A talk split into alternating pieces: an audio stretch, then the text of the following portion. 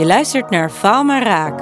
In deze podcast spreken wij kleurrijke ondernemers over hun bedrijf, hun drijfveren om te ondernemen, maar vooral ook over de meest rampzalige dag uit hun ondernemersbestaan. Ik ben Eva. Ik ben Mirjam en samen runnen wij marketingbureau Meer Collective. Faal maar Raak, de podcast waarin we het falen vieren.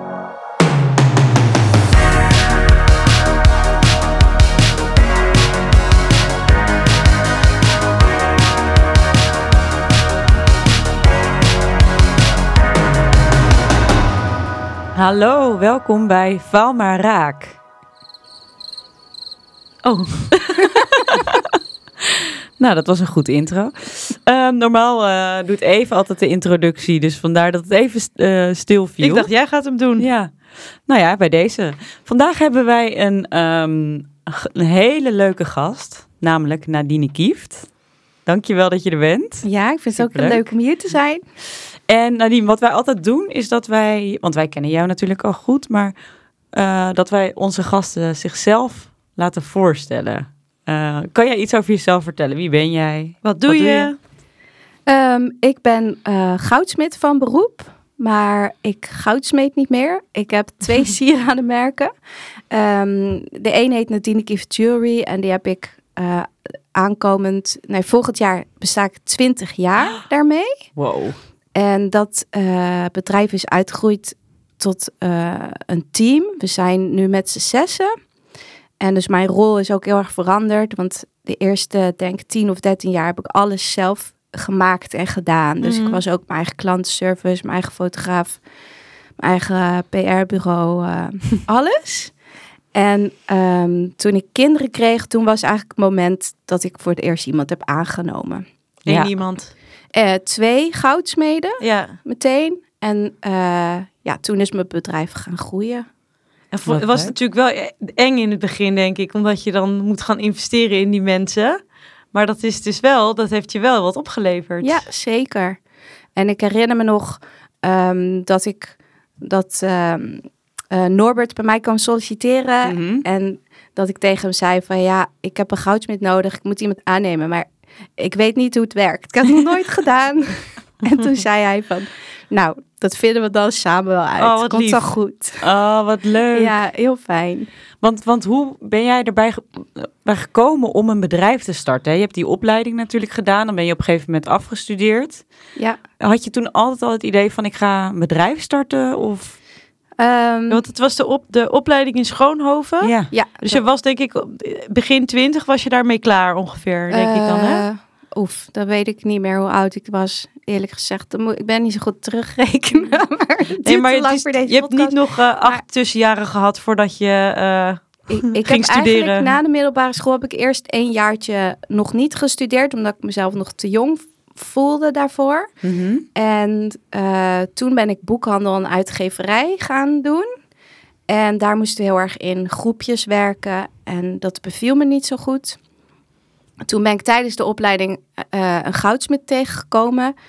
En dat vond ik best wel magisch wat ze deed. En toen dacht ik ook van, dit past beter bij me. Want uh, goudsmeden heeft zo'n beeld, hoe zeg je dat? Dat uh, iedereen denkt altijd van, dan zit je eenzaam in je, zo- op je zolderkamertje in je eentje te smeden. Mhm. Ja. Maar dat leek mij juist geweldig. ja, want je had geen zin, geen zin meer om met groepjes te werken. Nee, want ik had altijd. Uh, ik ben gewoon best wel rustig of een beetje verlegen persoon. En dan in groepjes heb ik altijd het gevoel dat ik word ondergesneeuwd. Mhm. Terwijl ik vind dat ik wel hele goede ideeën Oh heb. ja. Maar daar werd dan niet naar geluisterd. Nee, nee. En ehm, dus jij ik dacht, heb- dit is perfect beroep voor mij. ja, precies. Dat ga ik lekker allemaal in mijn eentje doen. Ja, en toen op de opleiding, toen zeiden ze van, nou, dit is wel, of op de open dag van, dit is wel ehm, heel lastig om werk in te vinden. Ja. Ja.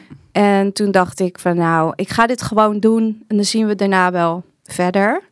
En ik denk niet dat ik per se altijd ondernemer heb willen worden, maar het heeft wel altijd van jongs af aan in me gezeten om alles zelf te willen kunnen en zelf te willen doen. Dus Ja. dat wel. Jij was dus afgestudeerd, toen ben je niet meteen voor jezelf begonnen, maar toen ben je eerst voor een andere edelsmid gaan werken. Ja, voor een sieradenmerk. Oké. En toen eh, heb ik tegen mezelf gezegd van oké, ik ga dit eh, één jaar doen. En dan Ja. wil ik over een jaar weg zijn. Maar dat werd dan uiteindelijk drie jaar. Mhm. Ehm, maar dat, dat heeft me wel de kans gegeven om heel veel te leren Ja. over hoe zij dat aanpakken met eh, promotie, met stylisten samenwerken Ja. bijvoorbeeld. Want wat dat betreft heb ik dus wel een goed voorbeeld gehad van een succesvol sieradenmerk. Ja.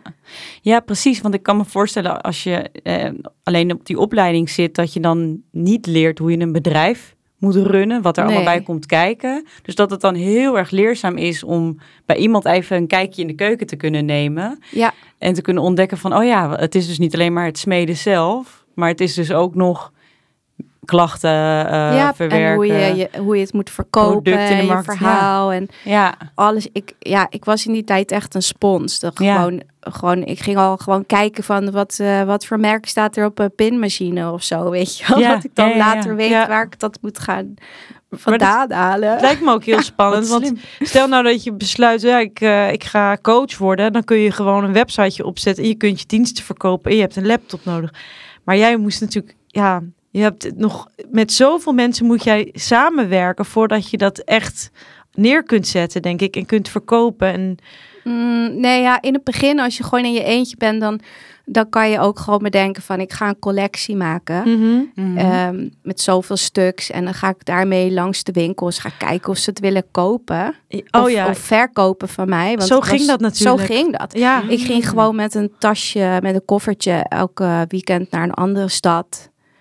Oh, nou ja, de allereerste keer had ik alleen maar één paar machetknopen. En toen zei mijn moeder van, dat is een leuke winkel. eh, willen ze daar niet in de herenwinkel verkopen? Toen ging ik daarheen. Toen zei ze van, ja, kom maar terug als je wat meer hebt.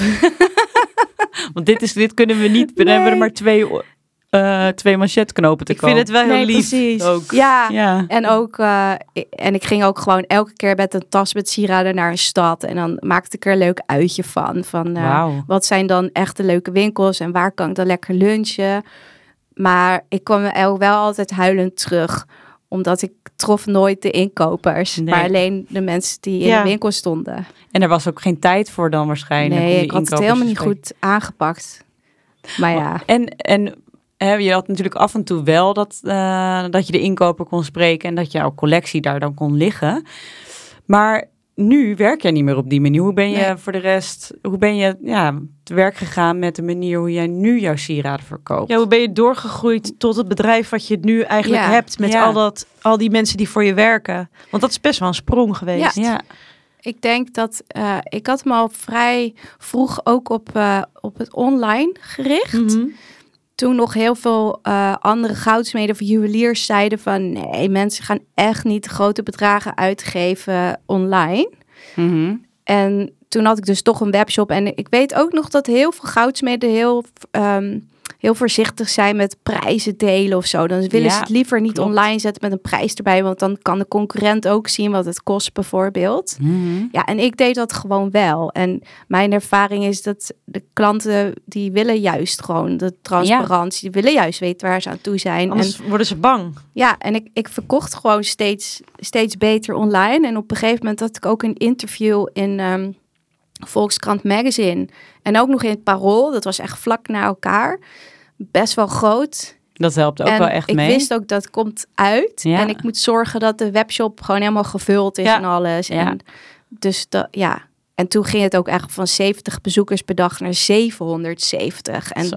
dat weekend van de Volkskrant kwamen echt eh 20 orders of zo in één, één eh, weekend. Wat echt heel veel is. Wauw, wat een kick moet dat gegeven Ja, hebben toen. Dan eh, kan je echt niet stilstaan. Dan Want je hebt zo je hard gewerkt. Ja. Ja, en, en kun je wat, en want je hebt twee merken, kun je over beide merken wat vertellen? Van hoe, waar sta jij voor als merk en hoe heb je dat ontwikkeld en eh, ja, wat wil je uitdragen met jouw merken? Eh, ja, Nadine Kieft is dus echt ontstaan gewoon puur vanuit het vak goudsmeden. Ja. Mooie dingen maken wat ik mooi vind. En eh, langzaam is het als een sneeuwbal gaan rollen en groter gaan worden.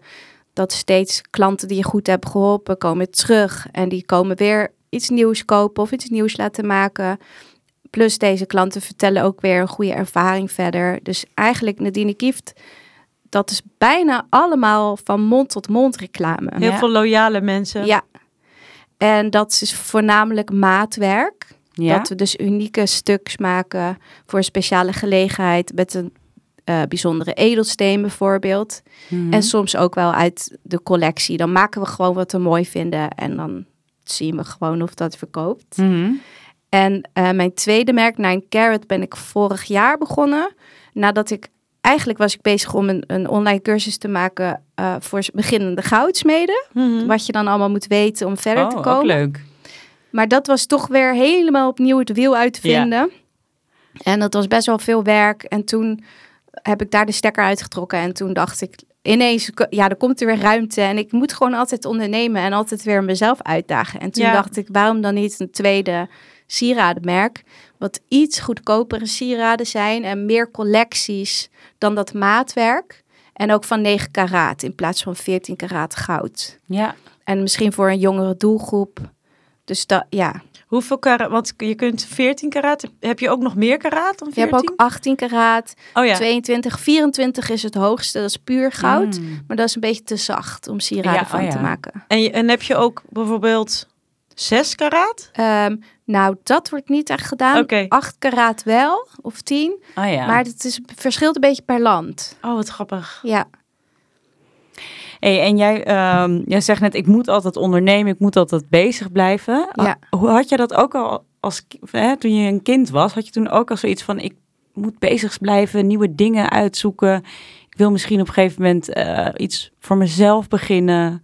Speelde dat toen ook al mee? Nee, ja, dat speelde toen niet mee. Ik was gewoon altijd heel creatief bezig. Mm. Van, oh, ja, en dan ga ik, ga ik een knuffel naaien of zo. En dan ging ik weer een kledingstuk. En dan kreeg ik mijn hoofd en mijn arm er niet doorheen. En eh, frustratie. maar altijd creatieve dingen maken. Ja. En het, het Dus enige waar dat beetje dat ondernemer dan misschien in zat, was dat ik altijd liefst, als mijn ouders gingen boodschappen doen op vrijdagavond, dan Ja. ging ik altijd liefst mee. En dan speurde ik altijd de schappen af voor aanbiedingen. Want als je dat koopt en je moet bijvoorbeeld je bonnetje inleveren, dan krijg je 10 euro teruggestort op je rekening. En dat ging ik dan helemaal doen. Daar hadden zij geen zin ah, je hebt wel zakelijk inzicht. Ja, dan dacht ik van, ja, Ah, maar je moet die koekjes kopen. Slim zakelijk inzicht. En- En, ook, ook met van die prijsvragen, weet je wel. Maar vooral, ja, dat je gewoon zo'n eh, zo'n barcode moest uitknippen. En dan vijf of zo. En dan, Wat hilarisch. En je ouders dachten, we hebben hier geen zin in. nee joh, ja, maar die vinden dat hartstikke leuk dat ik dat Ja. deed. Wat schattig Ja, eigenlijk. grappig. Ik- hè? Ja. Kom jij verder uit een eh, familie met ondernemers? Of heb je dat meegekregen wel verder op Ja, nog mijn een andere vader, manier? die is wel ondernemer. Mhm. Maar ik weet wel dat mijn moeder een keer zei, ja, ik verdien meer dan je vader. Oh, Dus het is niet dat hij nou, dat ik dacht, hij doet het zo goed. Dat wil ik ook. nee, Nee. maar goed, een ondernemer is een ondernemer, toch? Ja, Ja. ja toch denk ik dat eigenwijze gewoon Ja. van het zelf willen doen. Want dat wilde ik net al zeggen. Dat hoor ik bij van elke ondernemer bijna. Dat je, hè, je moet een beetje eigenwijs zijn. Je moet het op je eigen manier willen doen. ja. Eh, je moet het in het in het diepe durven stappen. En dat zijn wel echt eigenschappen die jij wel echt hebt. ja, En dat, ja, dat is wel echt heel grappig om te zien, toch? Jazeker. Ja. Ja, en dat, dat, dat, dat heb je denk ik wel, dat hebben heel veel ondernemers met elkaar gemeen, denk ik. En dat vinden ze ook leuk. Eh, Mhm. In dat diep springen, dingen uitzoeken. Ja, gewoon die kick of zo. Ja. Ik hoef verder niet, eh, ik hoef verder geen spanning in mijn leven, maar Wel onderneming, spannend. dat is gewoon leuk.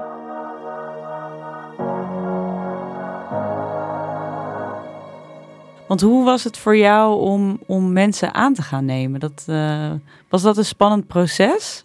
Ehm, nou ja, dat was dus van ik, eh, ik heb het nog nooit gedaan, dus we gaan het gewoon proberen. Ja, Maar eigenlijk uiteindelijk, uiteindelijk viel het best wel gewoon? mee, want ja.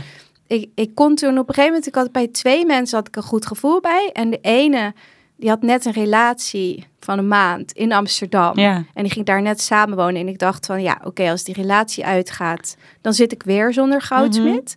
Dus toen, terwijl ik eigenlijk één iemand voor parttime wou, heb ik toen twee mensen aangenomen. En de een voor parttime en de ander voor fulltime volgens mij zelfs. Oh, wauw, wat een stap dan. Maar het ging al heel snel, eh, kwam ik erachter dat ik veel meer opdrachten kon aannemen dan in mijn eentje. Ja, dus het leverde je ook meer Ja, geld op Het ging heel snel groeien. Echt sindsdien is het zo snel gegroeid, het bedrijf. Het is echt bizar. Ja, want in je eentje had je die groei helemaal niet kunnen maken natuurlijk. Nee, Nee, want dan nee is je het, hebt is niet twee schaalbaar. handjes Ja. en je, ja, inderdaad. Ja. Dus met die handgemaakte sieraden, dat is gewoon niet te doen. Nee. Zijn er ook dingen die wel eens misgaan? Mop, mop, mop. Nou, ik heb zitten nadenken, hè, want dit, deze podcast gaat natuurlijk ook over falen. Mhm. Ja, En, daar eh, willen we naartoe. Ik heb, ik heb het idee dat ik helemaal nog niet zoveel heb gefaald eigenlijk. Wat heerlijk. Saai, hè? Heb je daar tips voor? Nee, maar... ehm, Of ervaar jij misschien dingen die andere mensen als falen zouden Ja. ervaren, gewoon als kansen? Nou, precies. Ik, eh, ik, ik, ik geloof niet zo in falen. Nee. Dus ik geloof wel dat je dingen niet zo handig kan hebben aangepakt. Of dat dingen anders lopen dan je gehoopt zou hebben. Mhm.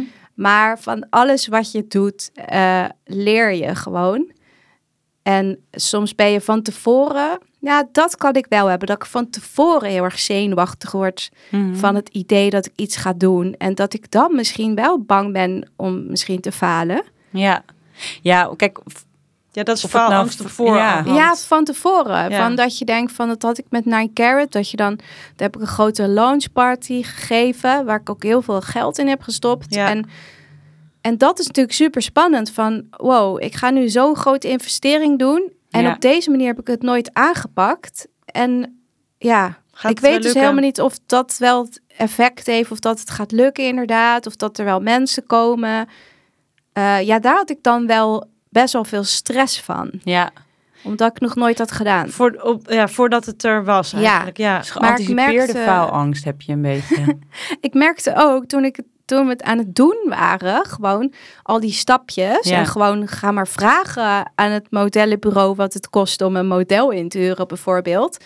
Want toen dacht ik ook van ja, is, dan, dan we- ik heb geen idee wat het kost. Dus dan heb ik straks hele andere verwachtingen en denkt iemand van zo, die is dom of zo. Ja, het is een soort wel? van berg van dingen uitzoeken. Ja. En allemaal nieuwe, nieuwe dingen die je moet uitproberen natuurlijk. En dan merk ik wel van, oké, op het moment dat je er dan doorheen gaat en met elk stapje wat je hebt genomen en je hebt het wel gevraagd aan de productiebureau wat het kost om zoiets te leiden, of weet ik wat, dan Mhm. en dan, dan hoor je van de ene, krijg je feedback en van de ander en dan denk je, oh, oké, ja, nu heb ik wel een beetje een beeld van ja. wat zoiets dan kost of zo. En ja, dan, ja, dan voel je gewoon meteen veel sterker worden. Want volgende keer hoef ik dit in ieder geval niet meer allemaal uit te zoeken. Dat Nee. weet ik dan al. Ja. Ja. Hey, maar jij zegt net, ik geloof niet in falen. Mhm. Maar er gaan natuurlijk heus wel eens dingen mis. Ja, Hoe ga je dan om met dingen die niet lopen zoals je ze had verwacht? Ja, dus stel bijvoorbeeld, je hebt een... eh, iemand is niet helemaal blij met zijn sieraad. oh ja. Dat gebeurt denk ik wel eens. Ja, dat gebeurt wel eens. Hoe, ja. hoe ga je dan met je team om? Of met dat...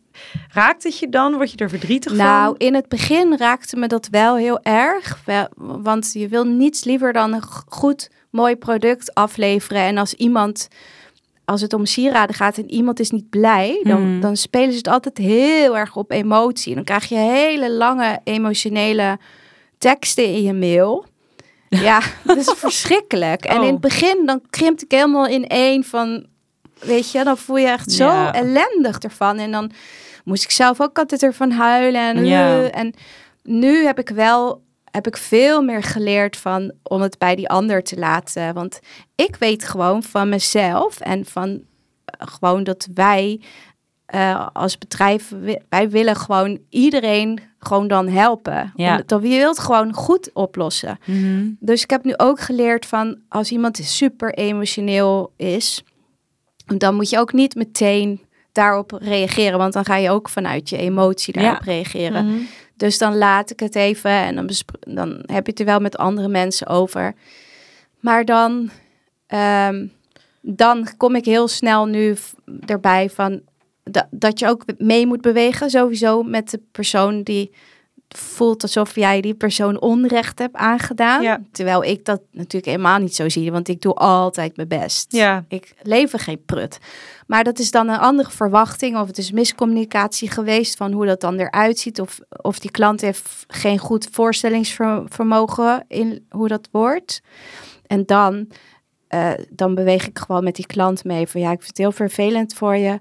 Dat je dat nu dat nare gevoel hebt. En, ehm, maar ik wil dit graag zo goed mogelijk oplossen. Ja. En hoe zou jij graag willen, Ja, hoe zou jij dat willen zien, dat wij dat voor jou oplossen? Dus Wat kunnen wij ervoor doen? je legt een stuk verantwoordelijkheid ook weer bij die klant. Ja. ja. Dat, eh, want je kan zelf ook met oplossingen komen, maar soms weet je het ook niet zo goed. En dat heb ik dus ook geleerd. Om, het, om dan gewoon bij die klant te vragen van hoe, hoe Ja, zie jij dat dan? Dat zou voor jou een goede oplossing misschien zegt zijn. die klant van ik wil korting of zo, Mm. weet ik wat. Niet dat dat de oplossing is, maar Maar dan weet je in elk geval wat ik zij wil gewoon verwachten. weten wat iemand verwacht. En Ja. ik sta er helemaal open in. Ik word nu gelukkig niet meer zo eh, geraakt als vroeger. Nee, Snap En ik. Ik zie het zelfs, iemand, een coach, zei een keer tegen mij van... "D- Zie het maar als een uitdaging, weet je wel. Dit is weer zo, zo eentje van, zie het maar als iets positiefs. Van, hoe ga je dit ombouwen? En ik heb dus ook wel gemerkt, want juist de mensen die eerst dan niet blij zijn... ja.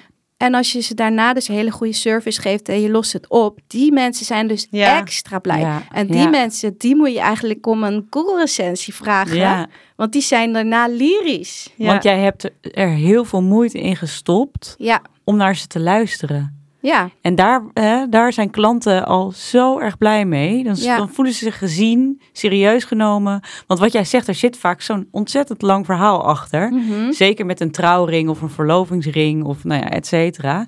Dus ik kan me heel erg voorstellen dat dat dan juist hele trouwe klanten worden. Oh, ja. grappig. Ja, heel leuk. En, ehm, nou, want kijk, dit, dit maak je gewoon regelmatig mee, denk ik. En Nou, je, je weet, gelukkig, ja. nou, niet regelmatig, maar ik bedoel, dit is is wel eens voorgekomen. Nou, kijk, natuurlijk, het gebeurt wel op zich regelmatig, omdat ik heel veel sieraden verkoop. Echt, Mhm. eh, ik denk meer dan 10 items per week of zo. Dus dan, als je zoveel op grote schaal verkoopt, dan gebeurt dit dus ook steeds vaker. Ja. Ja, Maar, eh, maar voor, ehm, voor hoeveel we verkopen, gebeurt het juist niet zo vaak. nou, je hebt natuurlijk altijd een Nee, heel, klein per- heel klein percentage. Als je op een gegeven moment 5000 mensen hebt en het is 0,5 procent, zijn het er toch dus, een paar. Ja, precies. ja, dus procentueel gezien is het laag. Maar, Ja, absoluut precies. gezien zijn het er best wel wat. Ja, Ja, het is Maar- wel normaal.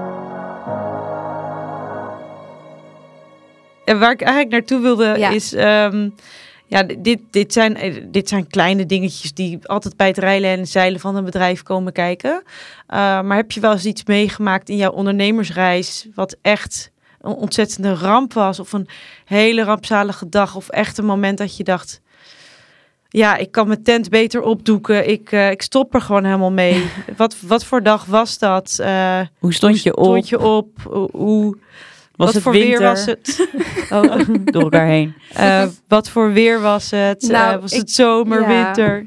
Dat, dat, dat weet ik dus niet meer precies. Het was eigenlijk, het was niet één. Nou, er was wel één dag dat het dan nog erger maakte. Maar ehm, ik, had nog, ik huurde nog niet zo heel lang mijn eigen bedrijfspand. En dat was al best wel een stap om je eigen plek te gaan huren. En best wel drie keer zoveel geld dan Mhm. ik eh, van tevoren had bedacht. Dus ik denk dat ik misschien een halfjaartje of een jaartje of zo dat pand huurde. En toen ging eh, de economie ging gewoon veel slechter. Dus Welk jaar was dit dan?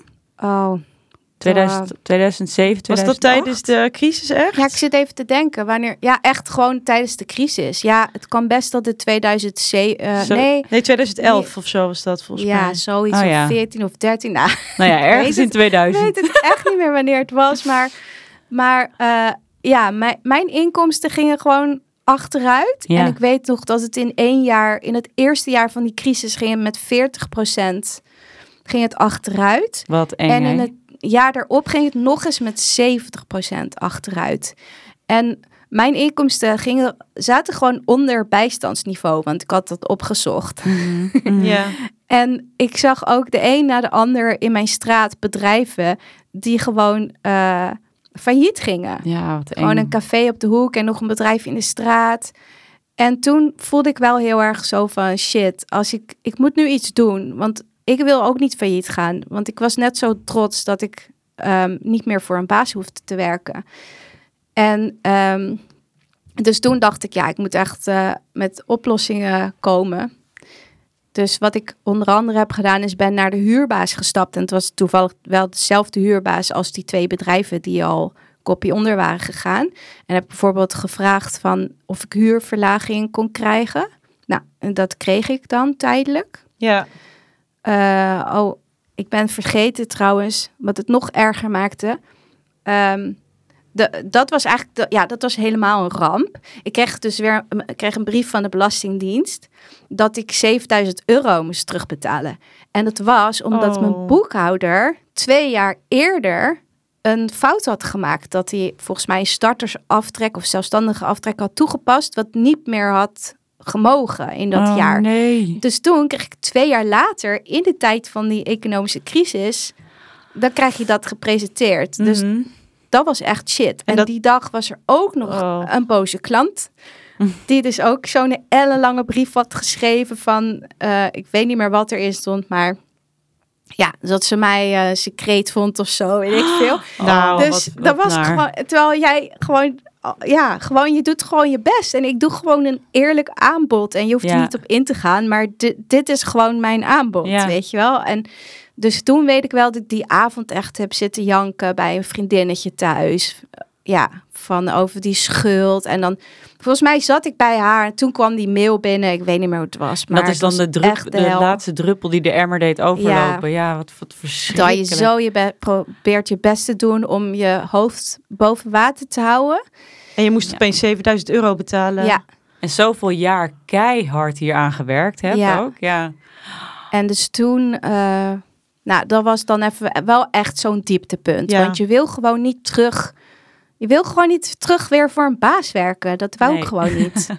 maar ja, toen ging ik dus toch nadenken van wat ik dan anders kon Ja, doen. Wat heb je toen gedaan? Toen heb ik onder andere wel gewoon, ik heb vroeger in een hele leuke klamboewinkel gewerkt hier in Amsterdam. en toen- Klamboewinkel. klamboewinkel. Ik wist niet eens dat het Dat- bestond. Dat was een hartstikke. De, vroeger was het een hartstikke leuk bijbaantje. maar de specialiteit van die winkel is Ja, gewoon alleen klamboes.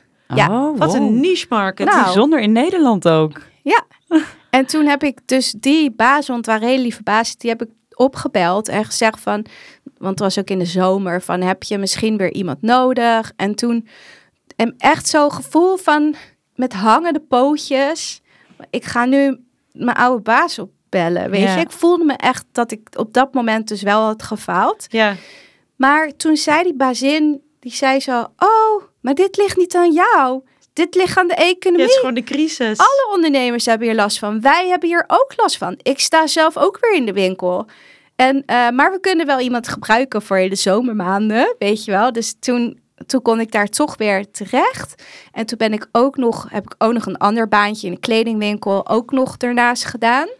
En toen ben ik ook nog, ehm, eh, maar ja, dat heb ik niet verder niet doorgezet, maar de PR-tante begonnen. Ik dacht van, ik kan heel goed schrijven. Ja. Dus dan kan ik ook persberichten schrijven voor andere, andere jonge merken en zo, eh, die Wat dat grappig, niet kunnen. Dat wist ik helemaal niet. Nee, dus dat en vond ik ook een hele goede naam, de PR-tante. Ja, ik heb nog superleuk. steeds een website van domein. Ja, wie weet.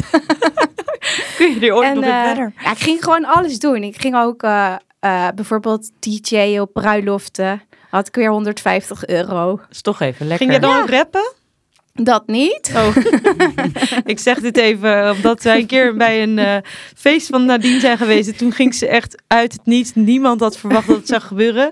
Ging ze gewoon in plaats van een speech, ging ze een vet coole rap doen. En iedereen zat echt, wauw, wat is dit cool. Ja, dat is echt Ik vet. vond het ook zo leuk Hidden talent. dat ik dat durfde, want het eh, was best wel spannend natuurlijk. Maar toen ik het deed, toen oonde ik het. Dat Ja. zagen wij. Het ging echt goed. Het was wel een lekker gevoel. Dat is wel iets dat ik denk, oké, als ik geen goudsmit was geworden in een ander leven, dan word ik artiest. Rapper. Sowieso. Maar dit is ook weer even, dit is een, misschien knippen we dit eruit, misschien niet, maar ook weer zoiets eh, dat je, wanneer je het doet, hè, het is iets heel Ja. spannends, dat je dan achteraf daar juist zo'n goed gevoel over kan krijgen. Mhm. Oké, volgende keer als ik iets heel spannends vind, ga ik het ook gewoon weer doen, want dit lukt me gewoon. Dit was dat rappen voor het publiek was echt een lekker gevoel. Ja, Dat ik merkte gewoon dat ik die aandacht had en dat ik blijkbaar dat leuk vond. Terwijl ik normaal Ja. niet van die aandacht op me hou. nee. Maar dit was echt lekker. Ja, heel cool. Hey, En nog back to even- the story. Ja, nog Ja. even terugkomend. Je hebt dus eigenlijk toen je, je zat eigenlijk gewoon met een probleem. Dat was ik heb geld nodig. Ja, Ik wil niet alleen maar dingen doen die kloten vind. Dus ik ga weer leuk bij mijn oude bazen werken. ja. Dus dan heb je gewoon baantjes aangenomen om geld te verdienen. En toen Ja. je daar eenmaal mee bezig was, voelde dat toen wel oké voor je? Ja hoor. Dat, ja, precies. Want ik, ik had op een gegeven moment... ik had wel door van, ik doe dit niet omdat ik een loser ben, Ja. dat ik weer voor een baas ga werken. Ik doe dit omdat ik mijn eigen bedrijf wil redden. Ja. Daar doe ik het voor. Ja. Ja. En daarnaast, dat was niet alleen maar die baantjes hoor, want ik ging ook nadenken van andere dingen die ik kon veranderen. Dus ik ging bijvoorbeeld sieraden van oud goud ging ik bijvoorbeeld maken. En ook eh, meer trouwringen. Ja, wist ik veel dat trouwringen een supergoeie business is. Dat wist ik helemaal niet. Maar daardoor ging het eigenlijk al best wel snel ging het, ging het weer veel beter lopen. Dus je bent daar een beetje meer op gaan focussen. Omdat Ja. dat, ja. Dus ben je ook een beetje eh, meer gaan helikopterviewen over je, boven je eigen bedrijf en gaan kijken wat voor andere eh, aanpassingen kan ik nog maken om wel meer geld te verdienen? Ben je dat op die manier zo bewust gaan doen? Of was het een Ja. beetje eh, noodzakelijk? Nou volgens, nou, volgens mij ben ik gewoon gaan kijken van het is economische crisis. Ja. Mensen hebben eh, misschien nu niet zoveel geld om een gouden sieraad te kopen. Mhm. Maar ze hebben wel nog oud goud liggen. Misschien in een kistje waar ze iets van willen laten maken. Aha. Dus dat was op zich een logische stap. Slim. Ja. ja. Ja. En die trouwringen weet ik niet waarom. Dat, dat, dat was ook van bang om te falen. Bang om mensen teleur Omdat te het zo'n stellen. groot iets ja. is. Ja. Mhm. Maar dat, dat ging dus wel steeds meer doen. En dat was super goed. Want die Mhm. mensen kwamen ook alweer terug voor geboorteringen of zo. Of ja, het was gewoon heel goed. Leuk. Dus dat, eh, ja, toch een paar strategische dingetjes in je bedrijf achteraf gezien. Ja, Ja, waar je in gepusht bent eigenlijk door de, door de situatie. Maar dat is, heeft alleen maar goed uitgepakt. Nou, en ik merkte dus achteraf, want ik had ook nog een ander superleuk idee. Ook in die crisistijd. Oh nee, dat was trouwens niet de crisistijd. Dat was in de tijd van corona. Ook een crisistijd. Ja, ook een crisistijd. Maar ik merk dus dat ik in crisistijden heel creatief word. Ja. Omdat je wil zo graag overleven dat je gewoon andere dingen Ja. gaat. Ik word daar gewoon creatief van. Ja, je ga moet- mij beperken in wat ik mag en ik ga het juist doen. Nou, ik vind het ook heel logisch als je ook kijkt naar ehm, andere creatieve sectoren. Juist in crisistijden is er ontzettend veel creativiteit. Omdat mensen zich ook een beetje gevangen voelen. Ja. Meer vrijheid willen creëren, het willen oplossen. Dus dan op een hele andere manier gaan werken dan dat ze het altijd maar blijven doen, normaal gesproken. Mhm. Dus het is ook wel een hele, heel logische reactie, vind ik. Ik denk het ook. En dat had ik ook toen, trouwens toen ik nog voor een baas werkte. Want toen, dat was dan, het was niet een crisistijd, maar het voelt ook dat je beperkt wordt. Ja. Ja. Want je wil eigenlijk, wil je voor jezelf. Ja, Dus wat ik deed was gewoon elke avond, ik wilde het zo graag. Ik ging gewoon, ik ging gewoon niet uit, weet je wel. Ik ging gewoon werken aan mijn Ja. eigen collectie. In de beperkte vrije tijd die ik had. Omdat ik het zo graag wou. Dus dat was ook heel gekaderd. Ja, Ja, ja. ja. dat snap ik. En wat, ehm, want ik vind het wel heel tof om te horen hoe je hier bent gekomen. En dit is eigenlijk ja, heel veel dingen ook organisch gegaan en heel veel keuzes omdat het voor jou zo goed heeft gevoeld. Maar stel nou dat jij, ehm, ja, we gaan, ik, ik werk nu toe naar de, het gouden ei-rubriek. Mhm. Het gouden ei. Ehm, als jij andere ondernemers of startende ondernemers een tip zou mogen geven, wat wel of niet te doen, wat zou je dan zeggen? Het is altijd een heel, hele grote vraag. Ja, ja, want ik zat er ook na te denken. Ik zit natuurlijk op heel veel gouden eieren. Ik Jij zit alleen maar met veel- gouden Ik zit eieren. alleen maar op gouden eieren de hele tijd. Maar ik- vind dan, denk ik... Ja, nee, want ik dacht, ik moet echt bij één tip houden. Hè. En voor mij, was, voor mij was het gouden ei toch wel dat ik iemand heb aangenomen. Ja. ja. Maar dat kan natuurlijk niet als je net voor jezelf begint. Dus als je net voor jezelf begint, dan zou ik juist zorgen dat je van al die aparte aspectjes, eh, wel alles wat bij je bedrijf komt kijken, ook dat je zelf moet verkopen of ook dat je een website moet bouwen, dan zou ik juist zorgen dat je van alles een beetje af weet en van alles een beetje hebt geproefd. Omdat je het, ja, een beetje afgezaagd cliché misschien, maar je kan het pas loslaten als je het hebt vastgehouden. ja. ja, je moet wel een beetje weten wat er in je wat- bedrijf gebeurt voordat je het uit handen gaat geven. ook. Ja, Goeie tip. Maar voor mij was dit echt. eh, dat had ik niet kunnen voorzien. Want ik nam iemand aan omdat ik, omdat ik merkte van als je veel suc- succesvol bent en je raakt overspannen door je succes. Dan is het gewoon tijd om iemand aan te nemen om dingen uit te besteden. Ja. En dan merk je van dat als er iemand anders bij is, dat je eh, ineens veel meer aan kan. Of je gaat meer energie steken in de dingen waar jij supergoed in bent. En die ander is toevallig heel goed in goudsmeden. Dus ja, wij konden gewoon veel meer opdrachten aannemen. Ja. Sindsdien is het gewoon gegroeid. Ja, en ben ik altijd gaan kijken van in elke fase weer opnieuw van waar zou ik nu dan iemand voor kunnen inzetten. Voor welk onderdeel? En het hoeft niet altijd iemand te zijn die je aanneemt. Je kan ook gewoon iemand inhuren natuurlijk. Ja, Maar ik, ik ben wel iemand die graag... Ik hou van ehm, een vast team en investeren in mensen. En ik ben niet zo bang om iemand meteen... Of ja, ik geef niet iemand meteen een vast contract, maar... Ik heb dat nooit gedaan met payroll of zo. Gewoon op van Ja, ik vertrouw je, vertrouwen. jij voelt goed. Laten we samen bouwen. Mooi. Ja, Dankjewel leuk. voor deze mooie tip ook. ja, ja, heel leuk gesprek. ja vond ik ook. Ja, inspirerend. En ook, ik, wij weten natuurlijk van tevoren helemaal niet met wat voor een antwoorden jij komt. En ik vind het ook weer echt leuk dat het elke keer totaal anders is. Nou, ik ben ook heel benieuwd naar die andere Ja. podcast.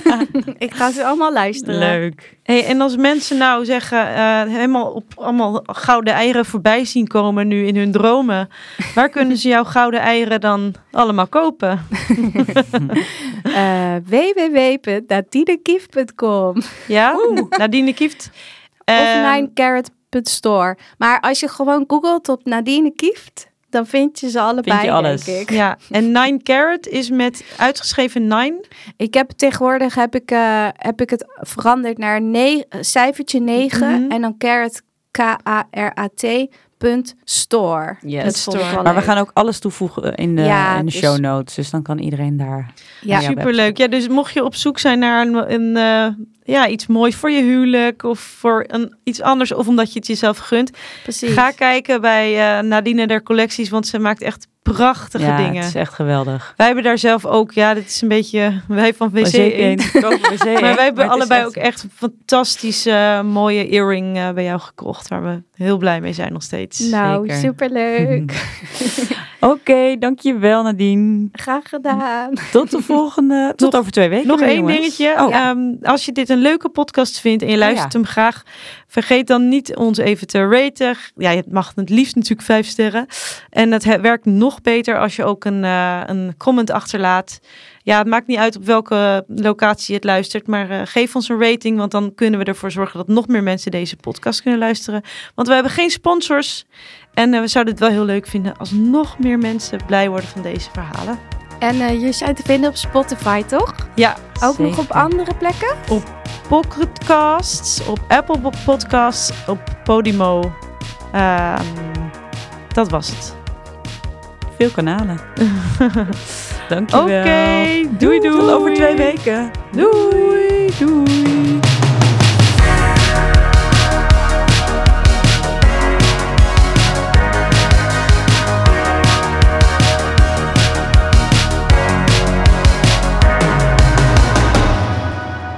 Faal maar raak. De podcast waarin we het falen vieren.